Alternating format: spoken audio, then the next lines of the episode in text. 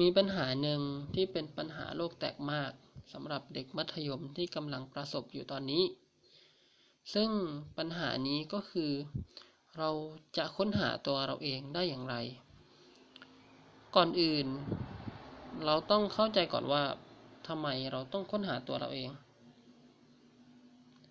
เราค้นหาตัวเองเพื่อแค่ว่าจะต่อมหาลัยหรือเปล่า จะต่อมหาลัยหรือไม่ต่อมหาลัยนั้น ผมคิดว่ามันไม่สำคัญเท่ากับว่า เมื่อเราค้นพบตัวเราเองแล้ว เข้าใจตัวเราเองแล้ว เราสามารถนำตัวของเรา ไปวางหน้าจุดจุดที่มันควรจะอยู่หรือเปล่า จุดประสงค์ของการค้นหาตัวเองครั้งนี้ ก็เพื่อให้เราสามารถที่จะวางตัวของเรา ไปอยู่ณจุด ที่มันควรจะอยู่ไปอยู่ในจุดที่มันมีคุณค่าและมีความสุข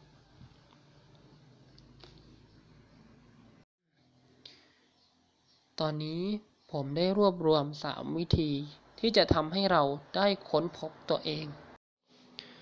วิธีที่ 1 ผมเคยดูรายการเจาะใจตอนหนึ่ง ซึ่งพี่โหน่งวงธนงเคยพูดไว้ว่า ตอนเด็กๆ ครูมักจะถามเราว่าโตขึ้นเราอยากจะเป็นอะไร ณ ตอนนี้ครูก็จะถามเราอีกว่าโตขึ้นเราอยากจะเรียนอะไร ดังนั้นคำถามนี้มันเป็นคำถามที่เราตอบได้ค่อนข้างยาก และเราก็ไม่รู้ว่าสิ่งที่เราตอบไป มันจะเป็นจริงหรือเปล่าในอนาคต ในเมื่อมันเป็นคำถามที่ตอบยาก เราลองเปลี่ยนคำถาม จากคำถามหนึ่งไปเป็นอีกคำถามหนึ่งแต่ในรูปแบบเดิม ซึ่งเราลองเปลี่ยนจากคำถาม โตขึ้นอยากจะเป็นอะไร กลายมาเป็นโตขึ้นเราอยากมีชีวิตแบบไหน เราจะได้คำตอบในตัวเลือกที่หลากหลายมากขึ้น มันมีหลายช่องทางให้เราได้เลือก ผมขอยกตัวอย่างเช่น โตขึ้นเราอยากจะเป็นคนที่คอยช่วยเหลือผู้อื่น การช่วยเหลือผู้อื่นไม่จำเป็นต้องเป็นหมอหรือพยาบาล เราเป็นได้ทั้งคนที่ทำงานการกุศล หรือเราอาจจะเป็นนักการเมืองที่คอยดูแลประชาชน หรือเราอาจจะเป็นนักธุรกิจที่นำเงินส่วนหนึ่ง มาช่วยเหลือผู้ที่เดือดร้อน เห็นได้ว่าคำถามนี้มันช่วยเพิ่มทางเลือกให้กับเรา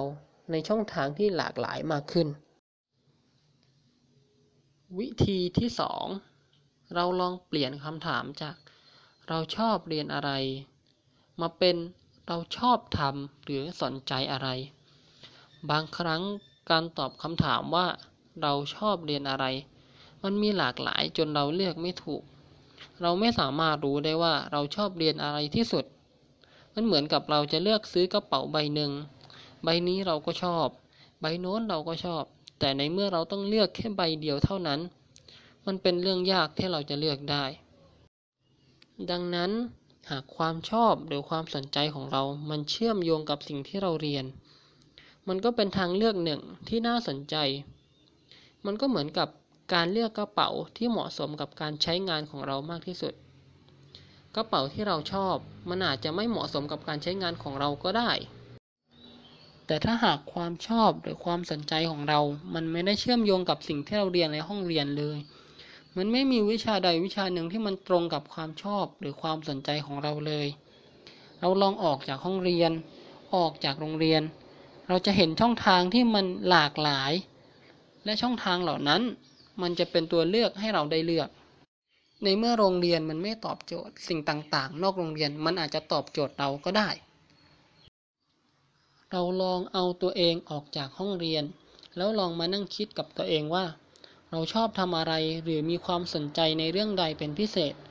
เรามีความสุขที่ได้ทำสิ่งสิ่งหนึ่ง หรือเรามีความสุขที่ได้สนใจสิ่งสิ่งหนึ่ง ลองต่อยอดสิ่งเหล่านี้ หากเราชอบดูบอล ดูบอลแล้วเรารู้สึกมีความสุข ลองฝึกฝนหรือเพิ่มความสามารถของเราไปเป็นนักพากบอลหรือนักวิเคราะห์บอล การทำในสิ่งที่เรารัก เราจะมีความสุข วิธีที่สามการไม่ค้นหาตัวเองคือการค้นหาตัวเอง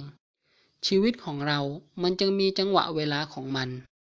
เราเพียงแค่ทำในสิ่งที่เราทำตอนนี้ให้ดีที่สุด ถ้าหากมันเป็นสิ่งที่เราไม่ชอบหรือไม่ใช่ เราก็แค่เปลี่ยนไปทำสิ่งใหม่ ที่มันน่าจะเป็นสิ่งที่เราชอบหรือมันใช่ ถ้าหากมันยังไม่ใช่อีก เราก็สามารถเปลี่ยนมันไปได้เรื่อยๆ ชีวิตของเรามันไม่มีทางลัด เราต้องลองอะไรหลาย ๆ อย่าง จนกว่าเราจะเจอในสิ่งที่ใช่หรือสิ่งที่ชอบ ถ้าหากเราเจอแล้ว มันก็จะคุ้มค่าอย่างยิ่ง ผมเคยดูรายการของนาเนกรายการอย่าหาว่านาสอน นาเน็กเล่าว่า